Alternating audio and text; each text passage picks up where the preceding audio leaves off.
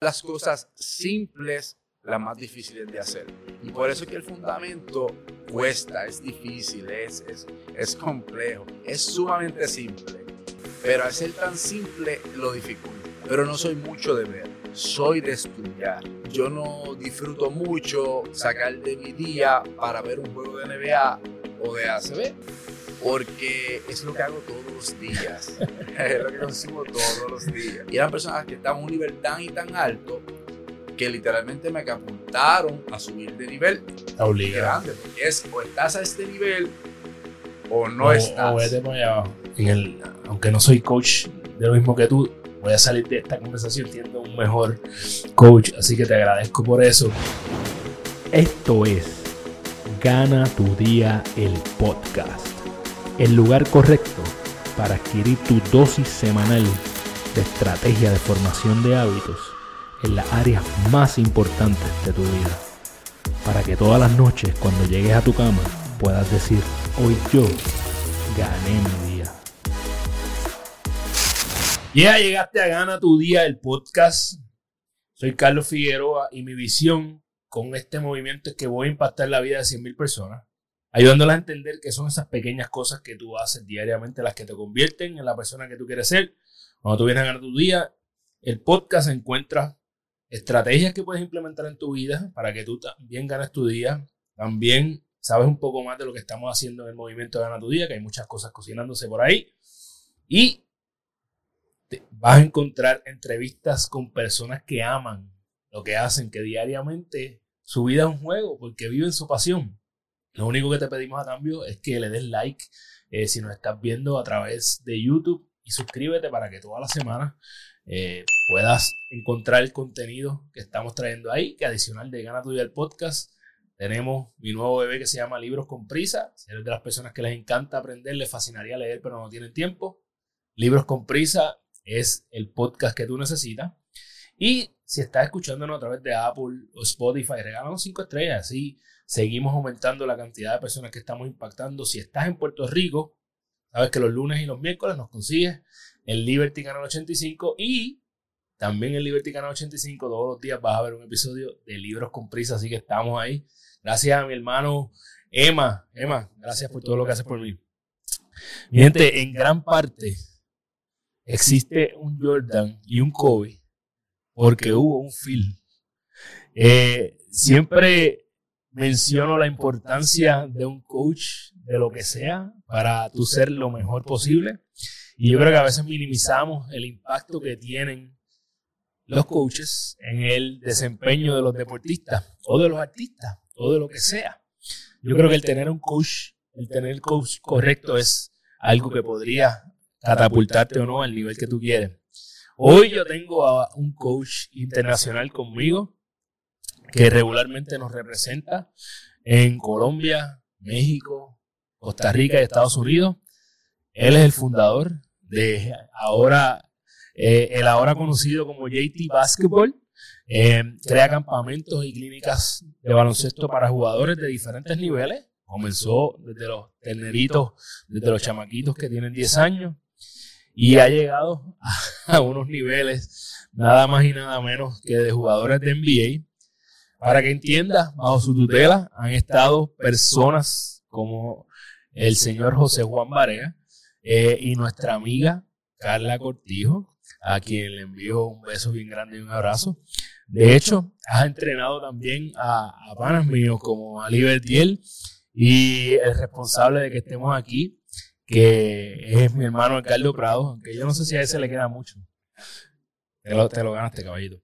Eh, ha tenido a cargo también la preparación de el equipo de baloncesto más exitoso que tenemos en Puerto Rico ahora mismo, que es el equipo eh, eh, nacional femenino, la selección nacional.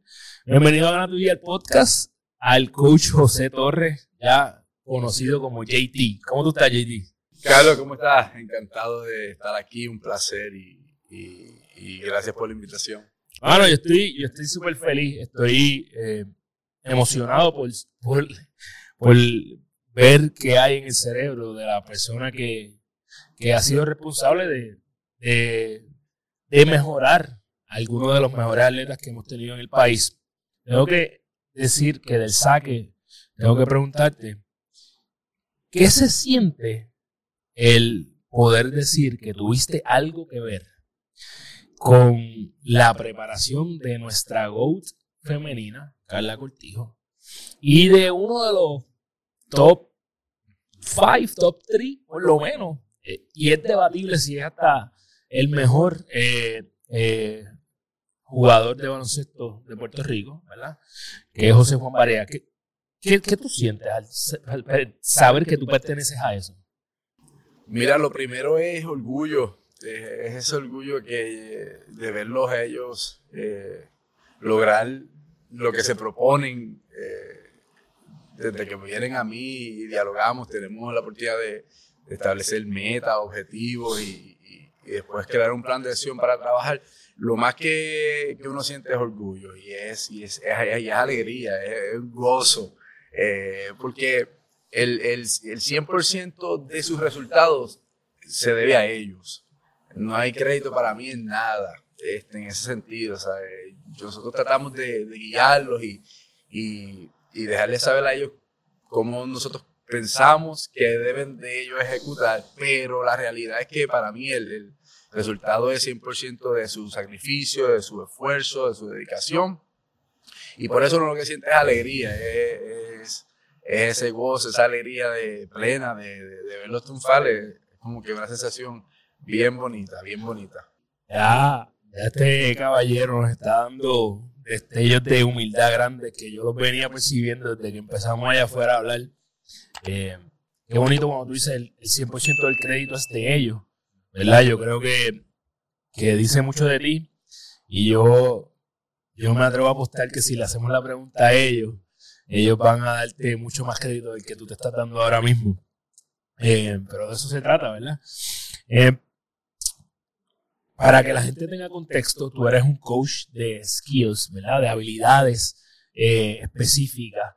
A mí me gustaría que la gente supiera cómo es una sesión, cómo es una sesión con JT, qué, qué pasa ahí. Ok, pues mira, este, nuestro trabajo básicamente es eh, poder maximizar a las habilidades y las herramientas que ellos utilizan en el juego. Uh, pues entiendas en general los fundamentos del juego, cómo lanzar, el cómo pasar, el cómo defender, el cómo tomar un rebote, el cómo trabajar en las cortinas, etcétera, etcétera. Lo que buscamos es maximizar eh, ese desempeño en cada una de esas áreas. Eh, una sección conmigo inicial, si yo no conozco al jugador, voy a comenzar ofreciéndole, haciéndole varias preguntas, ofreciéndole un documento para que ellos llenen. ¿Qué, ¿Qué hace el documento? Pregunta metas, pregunta que me den tres objetivos que ellos entiendan que pueden llegar a esa meta y luego le pido eh, tres cosas que pueden hacer diarias para llegar a ese objetivo. Yo empiezo mis secciones de esa forma. Si un jugador nunca ha entrenado conmigo, va a empezar así. Y la razón es que la mayoría de los jugadores no saben qué quieren o qué meta tienen. Entonces, si no sabemos la meta, ya no sabemos bien hacia dónde nos dirigimos. Por eso yo empiezo con la meta. Eh, la mayoría de ellos sabe qué tres cosas deben hacer o qué tres cosas necesitan para llegar a su meta. Entonces, establecerlas, tenerlas por escrito, este, claras, qué es lo que necesitan mejorar, pues eso es para mí súper importante. Y luego le pido esas tres cosas que pueden hacer pues, cada día para mejorar ese objetivo. Luego que eso está, arranco básicamente a, a, entrenar. Por lo general, lo que es el fundamento de los pases, el tiro, eh, el driveo, son destrezas con las que yo normalmente arranco Luego de ahí brincamos a, a, trabajar mucho lo que es el ataque, a la defensa. Luego hacemos situaciones de juego. Luego caemos en lo que es eh, lanzar el balón, la técnica de lanzar el balón.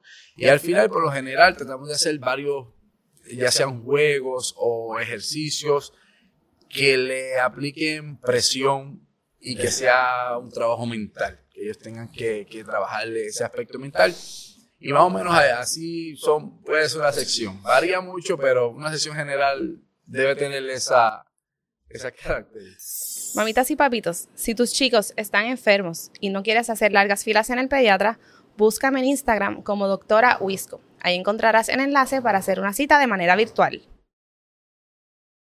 Estoy aquí riéndome porque yo sentí, y, hay gente de la que yo le doy coaching que puede dar fe de esto, yo sentí que tú estabas describiendo una sesión de coaching mío.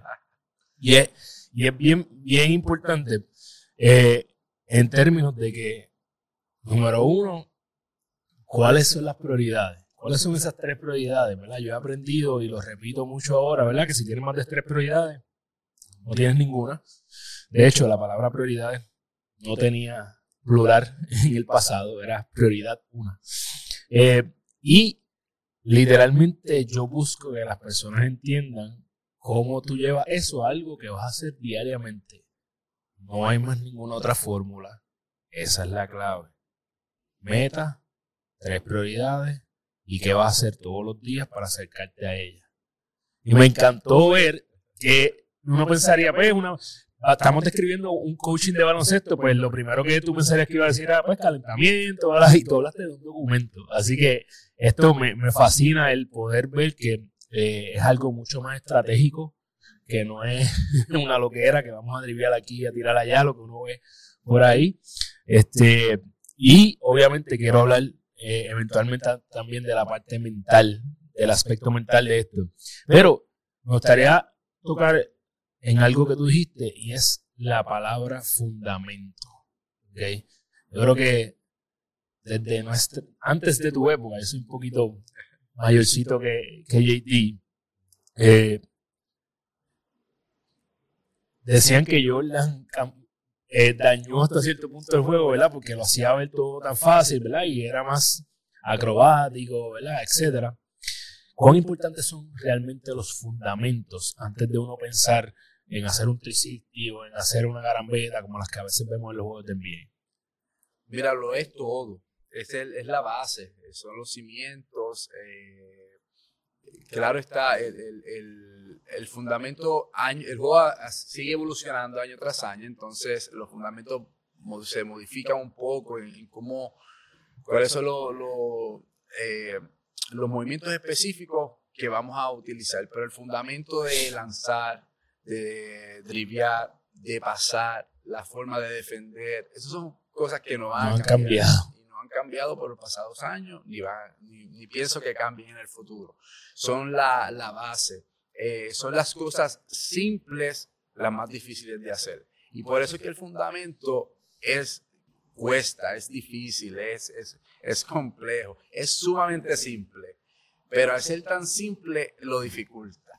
Y, y uh, un jugador que, tuve la oportunidad de ver este, y habla mucho sobre eso, ya no está con nosotros, pero es Kobe Bryant, ah. que hablaba sobre eso, sobre mis entrenamientos no vas a ver nada extraordinario, este, eh, vas a ver lo mismo todo, todos los días. Y, ese es el fundamento, el fundamento es una base sólida que te va a generar confianza, que te va a dar comodidad eh, y que vas a poder crear otras cosas encima de eso.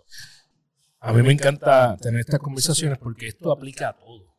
Yo, mira, hasta se me erizó la piel un poco porque yo estoy leyendo ahora mismo un, libro de, de un maestro que se llama Robert Greene.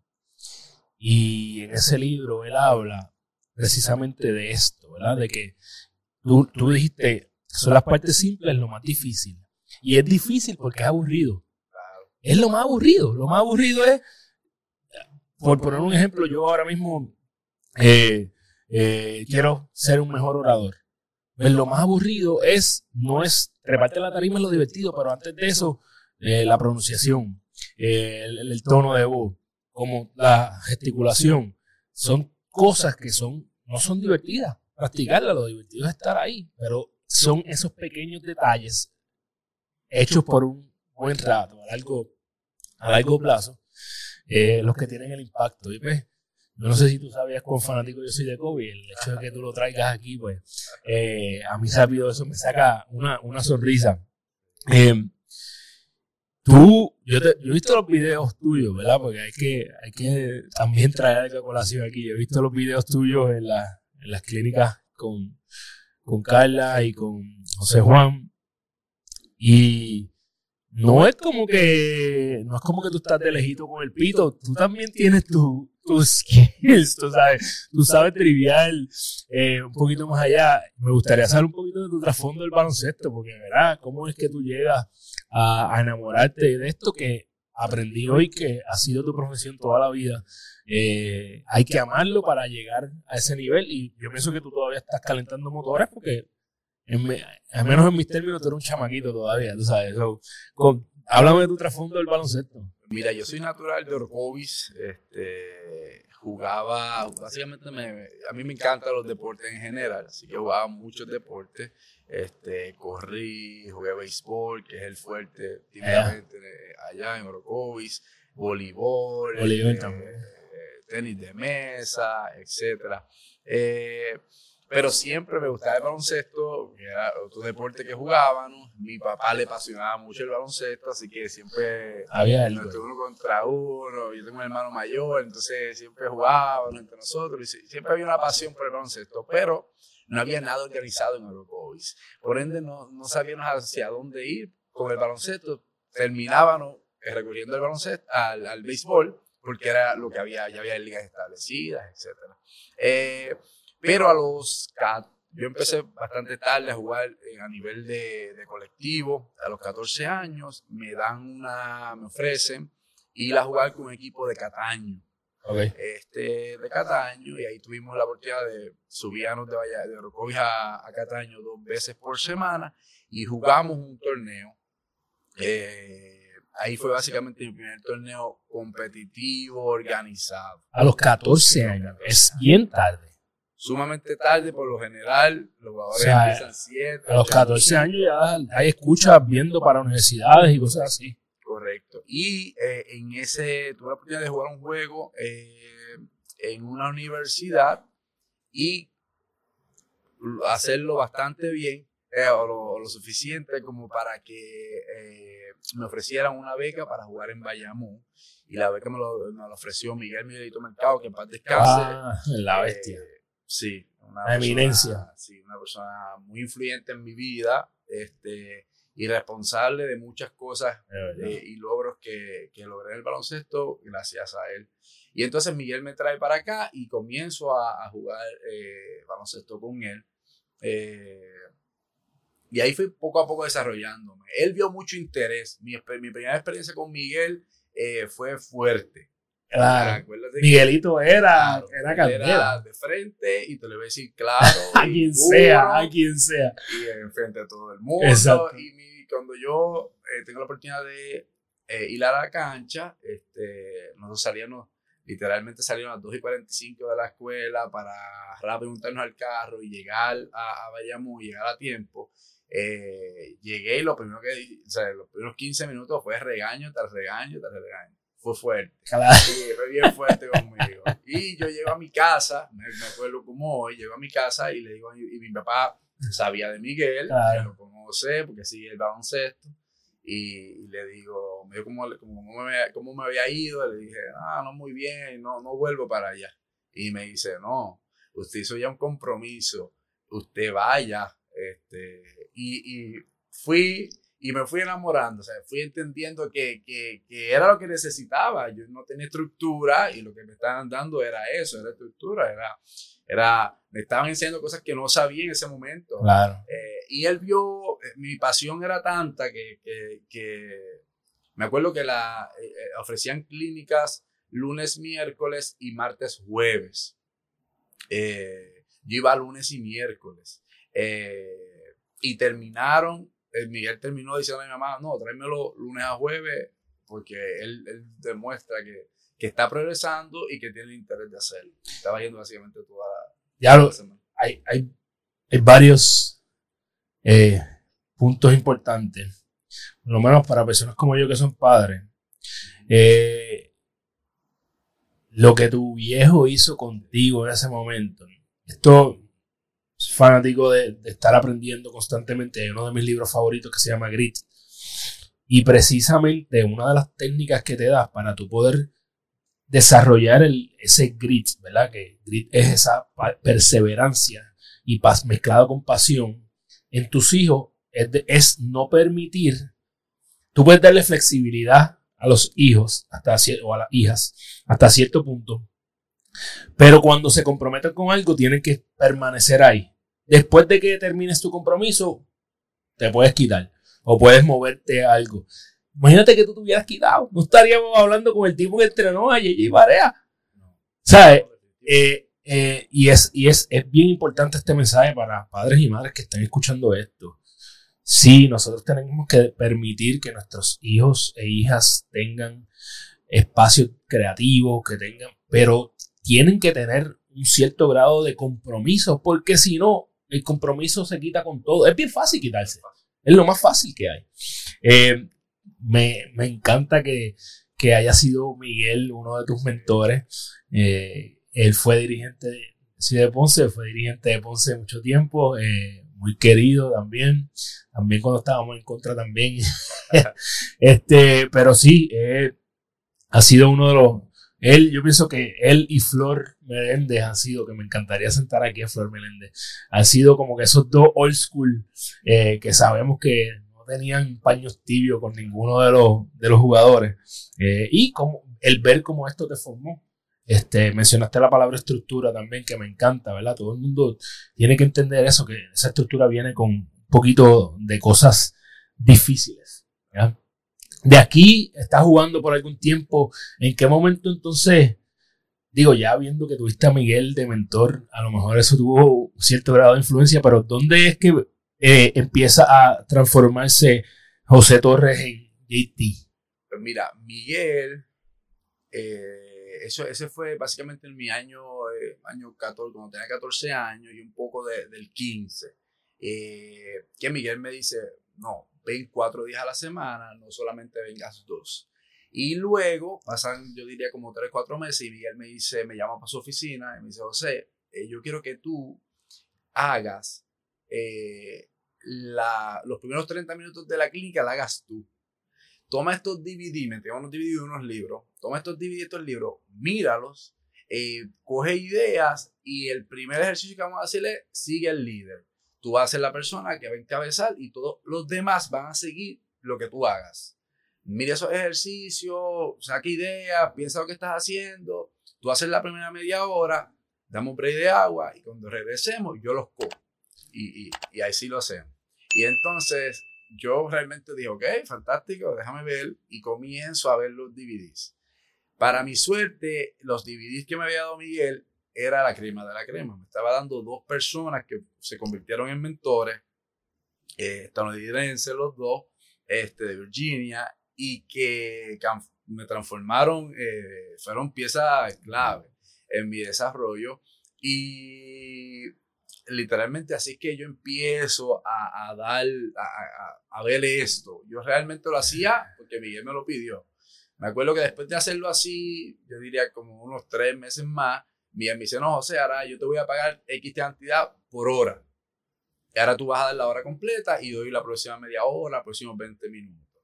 Y literalmente Miguel fue el que me, me, me empezó a, a, introducir a hacer esto.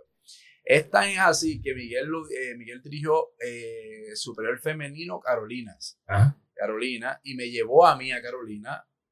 Y yo hacía exactamente eso con profesor. Y era un chamaquito. 16 años. 16, posiblemente 16. Pues, que no está fácil, no importa, ¿sabes? Y, es, y yo creo que años anteriores, eh, un año anterior o poco eh, anterior, Miguel era dirigente de los vaqueros de Bayamón. Y exactamente lo mismo. Este, me acuerdo que en esa. Yo, ¿Esa es la época de Mincy? Eh, no, esa época es de Joel John Camacho. Ah, de Yoyo. Carmona, este, estaba Fifo Vega, Casi, estaba Ricky Meléndez, si no me equivoco. sí, Mincy, de... Mincy, mala mía, me fui muy viejo ahí, es de la mía. Sí, Perdóname. Ese grupo, y también Miguel lo que hacía era, eh, me permitía practicar con el equipo, en ocasiones me decían, no, José, vamos para los de líder, síguelos tú y arranca. Y literalmente lo que hacía era muchos ejercicios de driveo. Muchos, muchos ejercicios. ¿Qué? Ok, yo no sé, ¿verdad? Yo no estaba ahí. Pero Miguel tuvo que haber visto algo. El Miguel no le va a dar esto a cualquiera. Ya cuando tú jugaste con él, ya él era Miguel Mercado. Eh, ¿Qué tú crees que él vio en ti? ¿O qué, qué, qué ¿Qué características tú tienes fuera de la cancha que tú entiendes que te llevaron a esa oportunidad? Mira, yo creo que la ética de trabajo, el compromiso, la dedicación, este, en esa, esa, esa eh, ese año eh, tiene un montón de jugadores talentosos, este, que hoy día están jugando superior y, están, y han sido muy exitosos. Este, pero yo creo que por encima de mí, eh, podrían haber jugadores mejores que yo, pero no más disciplinados, no más consistentes, no con más energía, más entusiasmo eh, que yo, verdad, pensaría yo que difícil, que esa era mi fuerte, ok, yo no, si, si me falta un poco de talento, yo lo voy a compensar con todo esto que no me cuesta nada, que no tengo que volver a nacer para tenerlo, simplemente soy yo contra yo, este, y, y, yo siempre fui bien competitivo en todos los deportes, fui competitivo. No era esta competencia errónea de yo quiero ganar, no, para mí no era ganar, no, yo quiero competir contigo y ponértelo tan y tan difícil que yo termine ganando, o ponértelo tan difícil que si tú me ganas, yo diga, wow, la verdad que tú eres bueno de verdad. Tú, eres, tú, eres, tú eres muy bueno. Qué, qué bueno. Sea, sigue así, ¿sabes? Tú vas a ser un caballo, tú vas a ser muy bueno. Ese era mi, mi modo de competir. Era, era, nunca fue un, sea, de ganar a toda costa. No era con valores. Siempre he dicho, yo quiero ganar. Y yo siempre he dicho, ¿qué se siente ganar haciendo trampa? No se siente bien. No, vamos a, vamos a hacerlo bien. Entonces, yo creo que esas cosas, eh, mi transición cuando Miguel me, me beca, eh, yo literalmente tenía que ganarme mi espacio. Era un equipo muy competitivo, un equipo muy bueno. Miguel había montado, Miguel había llegado a esa institución y había montado, todos los equipos estaban espectaculares. Sí, Miguel no iba a montar nada para perder. El, equipo nosotros, este, yo diría que de, las tres categorías que había en la, en la escuela, eh, cuatro jugadores prácticamente de cada equipo estaban en su selección nacional. Entonces, que teníamos un equipito, un equipo muy bueno. Y entonces tenía yo que un niño. ¿Qué colegio es esto? Perdón. Eh, discípulo de Cristo. Ah, yo decía, ya sabía yo, no, discípulo eh, de, de la principio de los tiempos que yo recuerde, o sea, discípulo era como que tú podías tener el mejor equipo del área azul y llegaba al McDonald's y te cruzabas con discípulos y te, van a, te la iban al de 50. O sea, definitivo. Y él estuvo fuera y regresó. Eh, había estado fuera como unos 10 años, había estado en el, en el, en el norte y regresó y montó un equipo para, para, qué, qué, qué, brutal. O sea, eh, increíble como un momento básicamente transformó lo que es tu carrera. Eh, y algo que no podemos dejar pasar por alto, y todo el mundo, si todo el mundo entendiera esto, y podemos volver a hablar de Kobe, sí, Kobe Bryant tenía unos, talentos, pero no fueron sus talentos los que lo, los que lo convirtieron en Kobe Bryant, fue su disciplina, fue su ética de trabajo, fue todo lo que tú dijiste que te diferenció a ti en que a lo mejor hubiera sido uno más, eh, o en convertirte en el coach que eres hoy. Me, encanta esto. Eh, creo que, que, que es bien, bien poderosa tu historia. No, sabía esta historia y me encanta. Eh, antes de seguir, quiero recordarle a nuestra audiencia que estamos en Huertas Live Studio, en Huertas College. Así que si tú quieres emprender en una carrera corta de tres años, vete a Huertas Y ahí vas a encontrar toda la información. Oye, eh, ahorita lo mencionaste y el básquet eh, es un deporte de ganado perder que muchas veces minimizamos el impacto, además de la disciplina, de todo lo que tú tienes, ¿verdad? Todo lo que tú puedes controlar antes de llegar a, antes de que suene el primer eh, silbato, eh, tiene un elemento psicológico, tiene un elemento psicológico que está muy subestimado. Eh, he visto como, por ejemplo, equipos ahora eh, están trayendo a coach. Eh, mi amigo José Galinde fue el, el mindset coach de, de, los capitanes de Arecibo, ¿verdad? Y ese aspecto es bien importante. ¿Cómo tú le enseñas a tus jugadores a sacar ventaja sobre sus oponentes en el aspecto mental? Pues mira, el aspecto mental, eh, uno de los eslogans de nosotros es vive la experiencia. Y vive la experiencia porque nosotros queremos exponer a los jugadores a ese trabajo mental y no solamente el entrenamiento físico. Entonces, convierte el entrenamiento en algo un poco más, se convierte un poco distinto a lo que ellos normalmente están regularmente a, a, recibir. Eh, tiene que ver con mucho con la cultura que tú, que tú quieras establecer. Este, cuando hay cultura, el, el, mismo núcleo de jugadores te va arrastrando a la excelencia. Este, eh, hay, hay una, una, frase que yo utilizo que es excelencia siempre, si no siempre, eh, no, eh, excelencia siempre, si no excelencia, entonces ¿qué? Excelencia ahora, si no ahora, entonces ¿cuándo? Mm. Y uno, fue una frase que vi en un libro, no, en el libro no tenía, no tenía autor, este, y es algo que, que es básicamente como que la base de los jugadores. En el aspecto mental, eh, yo diría es, eh, es este, de que ellos sepan controlar sus emociones. Eh, el juego de baloncesto te van a dar, te van a chocar, te van a hablar no muy bonito, este, te van a tratar de sacar de tu zona cómoda. entonces es como tú dominar ese, ese, tipo de emoción, que nada te afecte, ese bloquear, uh, el trabajar con la respiración, el tener ciertas herramientas para liberar el estrés. Eh, ah, y esas son las herramientas básicas que yo trato de enseñarle a los jugadores para eh, que dominen ese aspecto mental. Ah, y tratar mucho de, encender esa llama competitiva. Porque si tú tienes esa llama competitiva, el jugador siempre va a querer va a querer competir. Y tú lo que quieres es competir. Tú yo, yo por lo menos no me interesa si ganan, pierden, ¿verdad? Es yo, yo, sé que eso es un resultado, que lo que hagamos al principio es lo que me va a llevar a ese resultado. Entonces, eh, competir y, ese tipo de herramientas. Eh, sí me ha tocado eh, trabajar con muchos jugadores que llegan con lesiones, este, que han tenido un mal año. Este, el caso de Ali.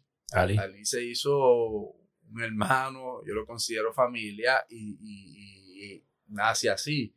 Ali tiene una operación en el tobillo y después de la operación, creo que después de un tiempo tiene que volver a operarse el mismo tobillo porque al parecer la operación no, no salió bien. Este, y las recomendaciones médicas eran, tienen muchas posibilidades de que no pueda volver no a Y Ali estaba básicamente en su, en su prime, ¿verdad? En su mejor momento este, y me recuerdo que se acerca a mí, me escribe por Facebook, este, que quería entrenar, que como buscando información de, de los servicios. Eh, y debe estar obligatoriamente ese mensaje en, Facebook, este, si lo busco. Este, yo le dije, podemos Él me dice, yo le explico cómo funcionaba, etcétera. Y me dice, ¿cuándo podemos comenzar? Y yo le digo, mañana. Me dice, guau, mañana, ¿no? Si estoy, estoy, diciendo que estoy en muleta. Estoy en muleta, yo tengo este, como una, tenía básicamente un yeso. Y yo, no, no importa, vamos a comentar, ¿tú, ¿tú, estás mañana disponible? Sí, vamos a hacerlo sentado, pero no vamos a esperar a que, tú, a que el pie esté bien, porque tú tienes tres cuartas partes de tu cuerpo bien. Vamos a trabajar esas tres cuartas partes que están bien y la que no podemos controlar, que es tu pies, la vamos a trabajar cuando esté lista. Ya, así empezamos con Ali. Ya entiendo. Eh, uno, otro de los eslogans que vi en, en, tu, en tu información que tiene que ver con dejar las excusas afuera. Yo tengo el mío que dice Team cero excusas, ¿verdad? Y ahí está la clave, ¿verdad? A veces vemos, sí, hay obstáculos, van a haber obstáculos, pero eso no quiere decir que no podamos hacer algo, ¿verdad? Este, vemos el obstáculo como, como un destino final y no como un simple, un simple tropiezo. Em, tú, si yo fuera ahora mismo a, a, coger coaching contigo, vamos a decir que yo soy un tipo de 6, de 6'5, eh, un 3, un 3 natural, 3 natural, los panos míos van a entender ese chiste. Eh, ¿qué, tú, ¿Qué tú harías para encender la llama competitiva? Que tú me dices, mira, ¿cómo, cómo yo hago eso? Yo, que, yo voy a buscar la manera de ver tu historia ver qué te ha llevado a estar ahora donde estás. Este, eh, aunque se escuche cruel, un poquito duro. El mundo es cruel, así que no tengas miedo. De trabajar con un equipo del área oeste, este, a, eh, principios de año escolar, este, ellos estaban preparándose para, para su, su, temporada escolar. Eh, es un equipo muy bueno, con mucho talento. Eh, y tuve la oportunidad de ir a hacer un programa intensivo de tres días con el, con el mismo grupo. Este, y comencé a preguntar, a hacer preguntas de cómo se veía el equipo, de personas. Me dicen, no, pues José, ellos perdieron con tal equipo por un punto. Ok, ok, y me llevé esa y, y arranco diciendo, ¿qué se siente perder por un punto contra tal equipo? Y todos ellos se quedan como que, uh, y no se siente bien, ¿verdad que no se siente bien? Yo creo que ustedes, si piensan, ustedes piensan que dieron todo lo que tenían para poder ganar ese juego o, para poder hacerlo mejor. ¿Ustedes entienden que realmente lo podían hacer mejor? Sí, ok, empezamos hoy a hacerlo de tal forma que cuando se acabe el season, sea el resultado que sea, no nos llevemos eso, no tengamos ese, ese remordimiento de que pude haber hecho algo más. Eh, y, y, ahí que está el aspecto mental, es buscar la manera de que te enciende a ti. Cada jugador tiene su botón en una área distinta de su cuerpo ese botón que enciende es diferente. Eh, para nosotros es un desafío a los entrenadores encontrar el botón. Tal vez el botón tuyo no está en el mismo lugar que el otro. Entonces, ¿dónde está el botón? Entonces, yo busco la manera de, de, de hacer eso, eh, de buscarla, buscar ya sea algo de, que ya les ocurrió o, que estaban atravesando y, y, darle un giro de perspectiva para que entonces lograr atar a eso, a, algo que yo quiero que, yo, que ellos me den y que pienso que no me están dando. Me, me gusta mucho eso y para mí es la forma en que yo vivo mi vida. ¿okay? Yo quiero vivir todos los días de forma tal que yo no tenga remordimiento de que yo no hice lo mejor posible. Por lo menos eso es lo que yo intento diariamente. Decirte que 100% de los días yo lo vivo así, pues sería una mentira, porque hay días que uno está off. Eh, pero mi intención diariamente es que al final del día yo diga, ok, dentro de mis circunstancias, yo hice lo mejor posible. No importa si gané o perdí o si no logré todo lo que quería. Pero hice lo mejor que pude, que estuvo en mi control. Sí. Si la respuesta es sí, es un sueño tranquilo. Sobre, sobre eso, el documento que te expliqué al principio que en la parte de atrás hay un calendario de cuatro semanas. Y yo le digo, si ese calendario está lleno, hay más marcas de realizado que de no realizado, lo que está, lo que tú escribiste en la otra parte del papel, vamos a estar cerca, vamos a estar lográndolo. Pero si hay más espacios en blanco en la parte de atrás, no creas que la parte del frente que pusiste va a lograrse. Porque es, eso, es consistencia. Y hay, hay, una, hay un mito en que los jugadores son robots, son invencibles, un Kobe, un LeBron, un, Jose, un Carla, flaquean, no son perfectos todos los días, pero ellos son intencionales todos los días. Ellos se dan cuenta cuando, cuando fallaron y entonces van a hacer todo lo posible por no volver a fallar.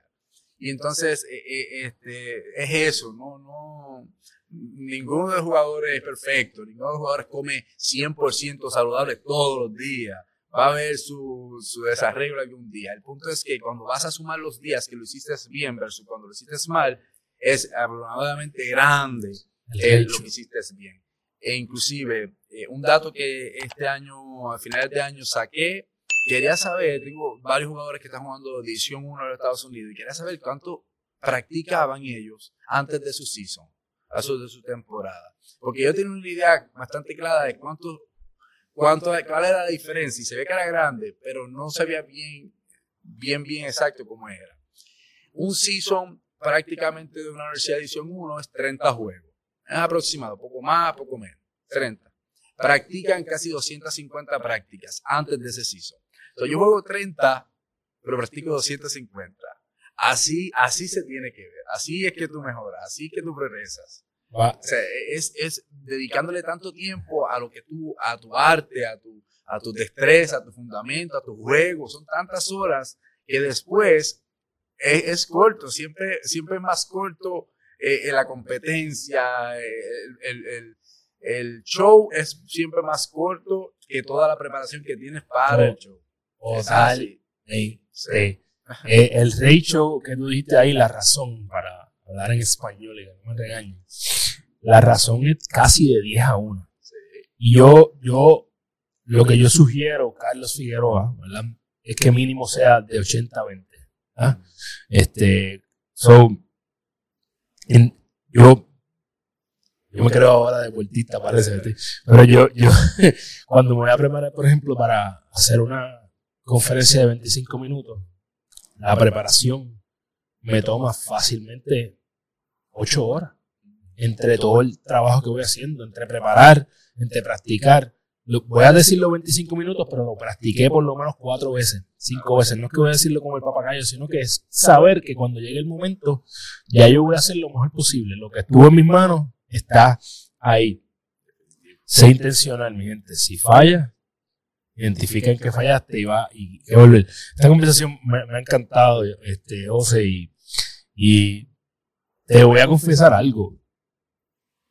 Se me hace, te conocí hoy, obviamente, se me te veo tan tranquilo que se me hace difícil verte fogoso ahí, eh, te hablándole fuerte a los jugadores.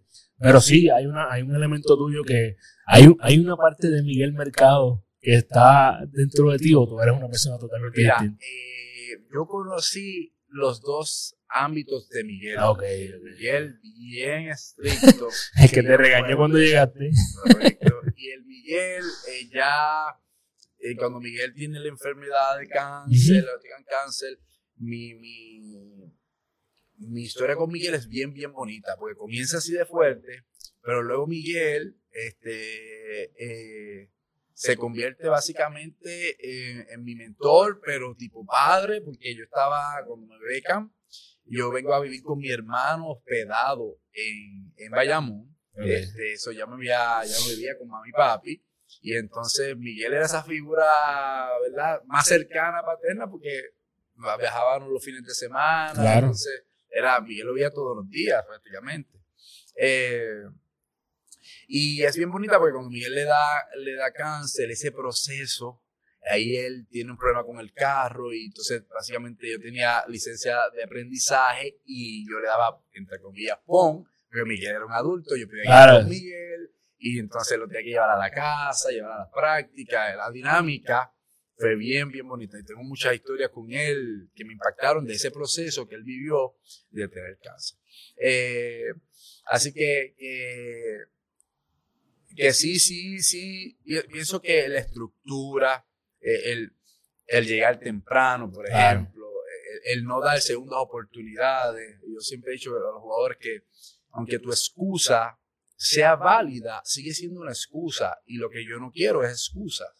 Entonces, si, si, tú, si tú sabes que, que, que vienes con la excusa, tú primero ven, acércate a mí, ok, ¿qué tengo que hacer? como Ya lo hice mal, ya, ya estoy mal, ya no logré hacer, o sea, sé que estoy pero estoy aquí, estoy dando la cara, déjame ver cómo lo arreglo. Entonces, eh, creo que eso, pero la actitud no puede ser, no, este, uh, perdóname. Yo siento que a veces los jugadores este, um, se justifican demasiado, dan tantas justificaciones que pierdes el control de tu acción. Entonces, uh, no voy hoy, uh, hoy estoy adolorido, hoy, hoy no voy. Entonces, ya te diste permiso a fallar. ¿va? Vas a continuar, no te des permiso para fallar. Entonces, no fui hoy, ¿qué debo hacer mañana? Pues, mañana voy a hacer entrenamiento, hago dos entrenamientos en ese día. Hay diferentes formas de, de, trabajarlo, pero, pero esa área de Miguel, de estructura, de ser rígido, de ser fuerte, sí, pero tengo mi lado yo. Este, y mi lado yo es el de motivarte, apoyarte, el de, el, de ir contigo, el, el ser tu ejemplo, una de las razones por la cual yo hago los ejercicios es porque yo creo que tú veas que yo, teniendo más lesiones que tú, siendo más viejo que tú, lo puedo hacer más rápido que tú. Entonces, ¿qué excusa tienes tú? o sea, compite conmigo. Si me ganas a mí, yo creo que estás a un nivel, o sea, estás, estás, progresando, o ya vas a buscar a alguien más difícil que yo, entonces vas buscando la forma. Entonces, ese, ese lado de... Yo nunca le voy a faltar respeto a los jugadores, eh, hablarle malo tampoco, este, pero si ellos van a ver eh, mi, energía, mi entusiasmo, este, ellos van a ver que, que, a mí me importan ellos, y esa es la realidad, ese es mi ser, mi sentido es que a mí, a mí tú me importas, me importas tanto que no te puedo ver fallar en cosas, eh, a mí no, yo no tengo problema que se te vaya la bola, que falles el tiro, podemos, el resultado puede ser no el que deseamos, pero ¿cómo, cómo, cuál, cuál fue tu técnica? La, intención. Si era el pie derecho, ¿por qué hiciste? Pues no lo hagas con el pie izquierdo. Si era brazo extendido, pues no dejes el brazo encogido. O sea, es, es, es el proceso. Entonces, eh, mi lado yo, eh, yo creo que hay una mezcla ahí. Este, mi mamá fue maestra por muchos años de matemática y hay un, hay una, un aspecto de, de, sí, una mezcla entre ser duro, estricto, pero ser eh, compasivo, amoroso, este, y dándole ejemplo. Yo pienso que yo a veces no tengo que hacer mucho, simplemente lo hago de una forma y, y tú te vas a dar cuenta que, que, te estoy queriendo decir algo. Qué duro. Eh, tú te veo bien apasionado con esos fundamentos. Eh, ¿Cómo tú te ves en los, diez, en los próximos 10 años? ¿Tú te ves continuando con esto o en algún momento te ves en la otra faceta de coach, ¿verdad? Ya de dirigir en un equipo, este, ¿verdad? De dar estrategias de juego. Eh, o esta es la parte que en realidad te, te encanta. Son pienso que son dos cosas bien distintas, ¿verdad? Son, eh, ¿Te ves evolucionando a lo otro o prefieres permanecer aquí? Pues mira, yo estoy en una etapa en mi vida bien bonita, en el sentido de que he estado eh, viviendo los resultados de muchos años de trabajo, de esfuerzo, de dedicación.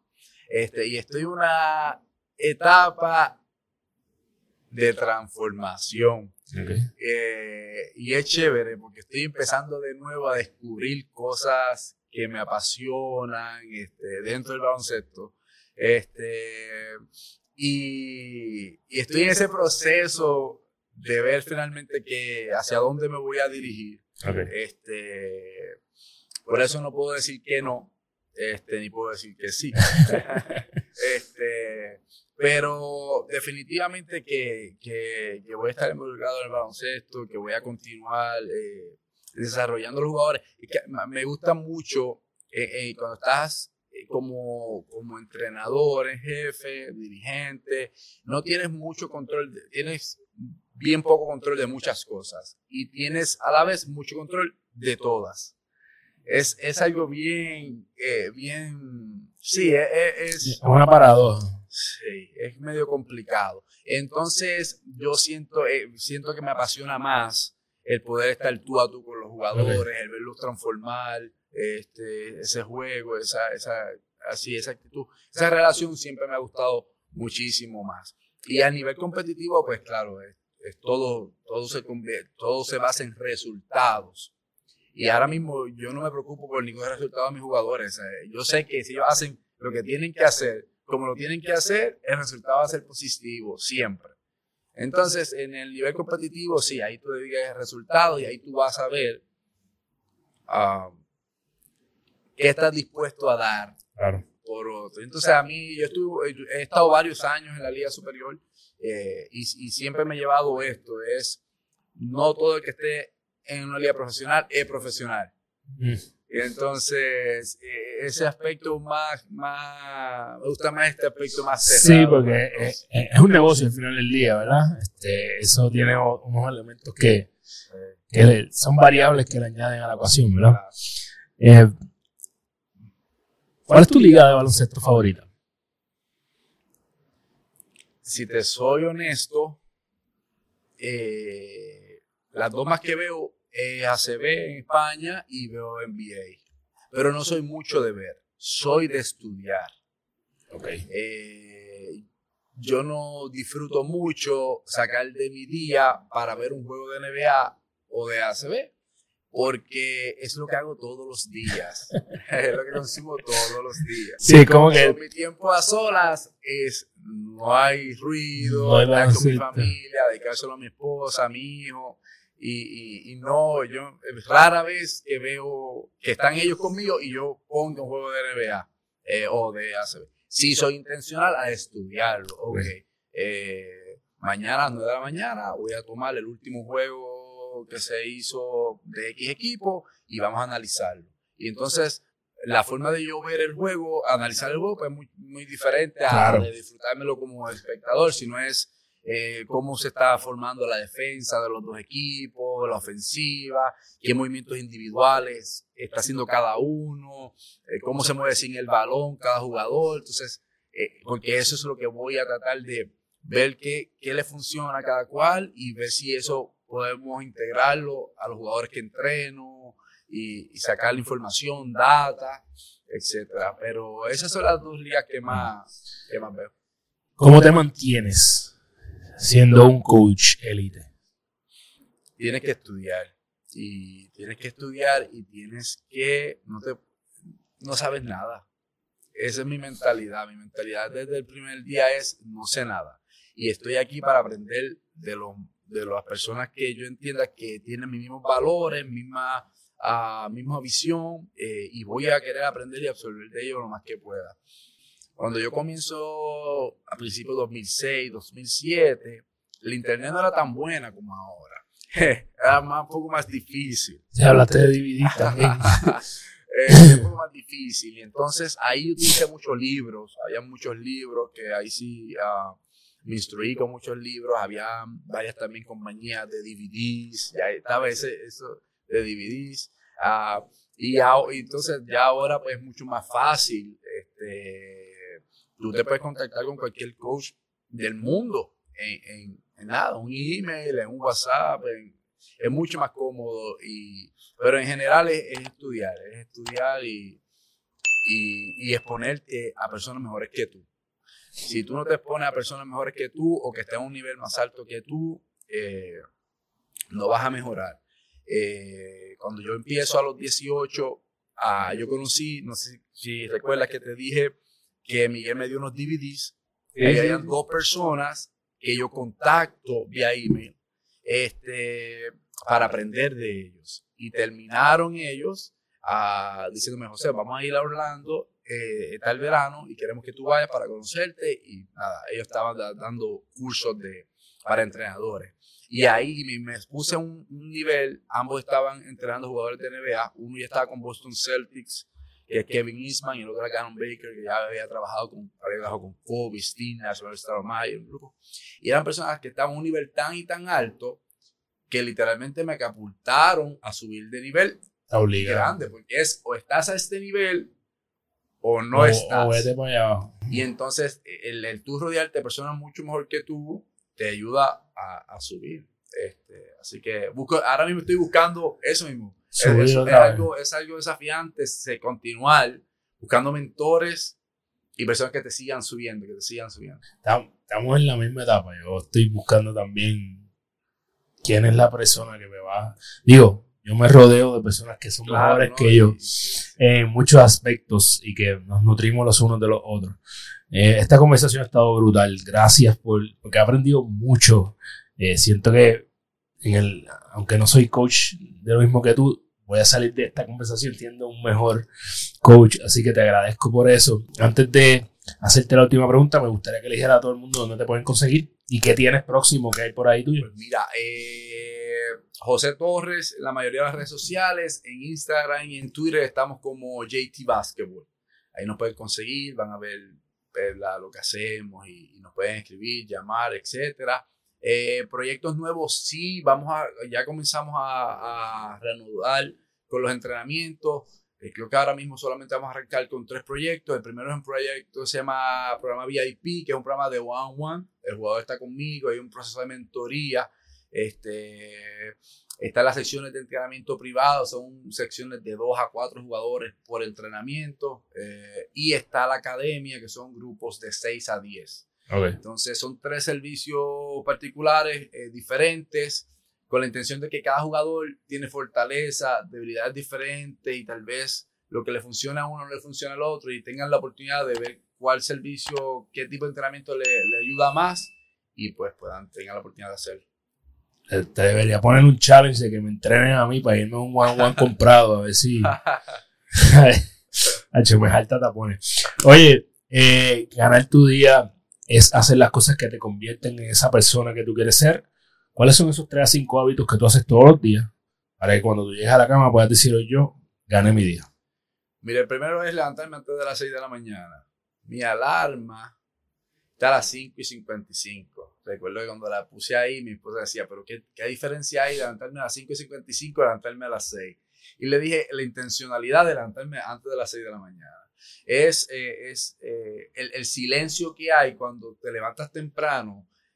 Eh, es una paz, una tranquilidad que, que, que, ya sea que tú quieras meditar o que tú quieras rezar, pero posee algo bien bonito. Y lo aprendí de mi mamá, me hace entrar a las 4, 4, 4 y media de la mañana todos los días, este, igual que mi papá. Entonces es algo que vengo haciendo desde hace mucho tiempo. Segundo, eh, rezo, este, eh, escucho eh, música cristiana y tener esa conexión con, con, Dios. Yo siempre he dicho a los jugadores, usted, yo no, no, le voy a imponer nunca nada a nadie, pero si me pide un consejo, a mí me ha ayudado. La, la, paz que yo he sentido, así, mi experiencia propia ha sido tan buena que, que si quieres intentarlo, yo te puedo recomendar eso. So, rezar o, o, o, tener la oportunidad de tener un poco de conexión con Papito Dios eh, es un hábito que, que quiero. Eh, segundo, compartir en la mañana con mi hijo. Este, es algo que si no hago, no, no siento que gané mi día. Este, tener ese tiempo, eh, por lo general en la mañana, en ese periodo que estoy con él, mi teléfono está en avión. Este, y es como que esa conexión de papá y, hijo y tenemos oportunidad de hablar y diferentes cosas. Luego es poder impactar a alguien en el día de forma positiva, este, ya sea un jugador, ya sea un coach, este, ya sea una persona, el poder yo sentir que, que pude añadir un poquito de, de valor, este, eh, para mí eso me hace, me hace sentir ganar mi día. Eh, yo diría que los últimos dos sería cenar con mi, con mi familia, con mi esposa y mi, mi hijo. No pasa mucho, eh, es difícil, es en porque mi trabajo por lo general es en la noche. Entonces es difícil, pero eso, ese, eh, busco la forma de ser intencional y, lograrlo y, me hace sentir que gane mi día. Y por último, eh, tener la oportunidad de leer en la noche, ese sonido de la noche, igual de, a veces pasa que leo y no puedo dormir porque estoy con tantas ganas de querer hacer. que, pero cuando hago esas cosas que te estoy comentando, definitivamente siento que gané mi día. Bello. Este es el caballero que ha tenido en sus manos preparación de, de uno de los grandes de Puerto Rico. Gana su día de una forma bien parecida a las que yo lo gano también. Este, yo creo que hay que ser intencional. Esa palabra ha resonado bastante hoy. Y antes de terminar, siempre quiero hacer varias cosas. Primero, agradecerle a mis amigos de woodbrandpr.com eh, por su colaboración. Puedes conseguir gorritas como esta. Esta es para JT, para, para que se la, se la roquee ahí en sus clínicas. Y mi gente, me llevo demasiadas cosas de, de JT.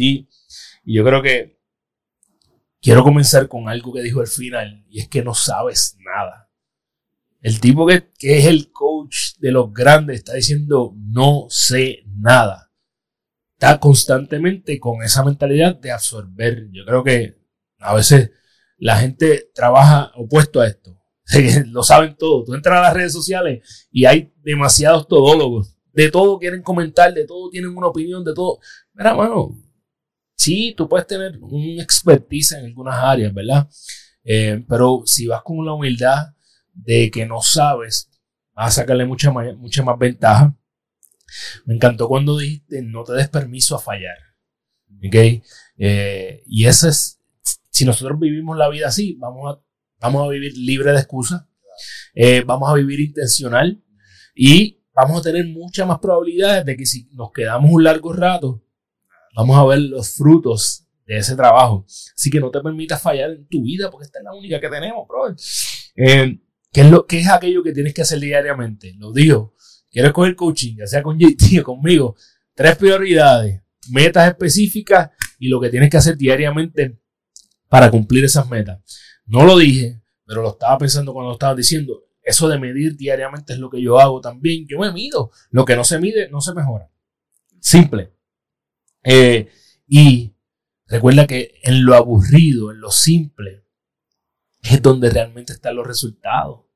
Ahí, en donde tú haces ese trabajo diario a largo plazo, es que entonces cuando llega la hora del juego, cuando llega la hora del speech, cuando llega la hora de ejecutar, cuando llega la hora de cerrar el negocio, ya tu trabajo está hecho. Hace mucho antes de que eso pase. Siempre lo sabemos ya, pero hay que repetirlo. La disciplina siempre le va a ganar el talento. Si tú tienes disciplina, no hay de otra. Y, hermano, eh, no vivas con el remordimiento de, eh, de pensar, de sentir que no hiciste lo mejor que podía. Para mí eso es el peor sentimiento que hay. Saber que pude haber hecho algo más. Y cada día que pase voy a vivir mi vida sin ese remordimiento. Gracias por una conversación fantástica. Eh, sabes que tú puedes conseguir Gana tu Día en tu plataforma favorita, ya sea Apple, Spotify. Si estás ahí regalando cinco estrellas, si nos estás viendo a través de YouTube, por ahí hay un botoncito, dale like, suscríbete para que toda la semana eh, nos, nos puedas seguir en este contenido y así nos ayudas a que más personas se enteren de lo que estamos haciendo. No te pierdas libros con prisa porque estamos tirando unos libritos que están gustando mucho. Si estás en Puerto Rico, lunes y miércoles en Liberty, Canal 85. Y sabes que si quieres eh, eh, tener una mentoría con Carlos Figueroa, puedes coordinarla. Y también tengo nuevo taller para empresas. Ya tengo dos empresas con las que vamos a estar haciéndolo en este año. Así que si tienes una empresa pequeña y quieres que adiestremos a tu gente, escriben a carlos.ganatudia.com y ahí vas a conseguir todos los detalles. Estoy súper contento, gracias por esto. Recuerda que eres la única persona responsable de todo lo que pasa en tu vida, de la forma que cumples tus sueños, desarrollando los hábitos que te acercan a ellos, porque eres tu hábito. Diariamente toma las acciones que te acerquen a tu futuro yo, para que cuando vayas a la cama todas las noches puedas decir yo, gané mi día. ¡Yeah! ¡Uh!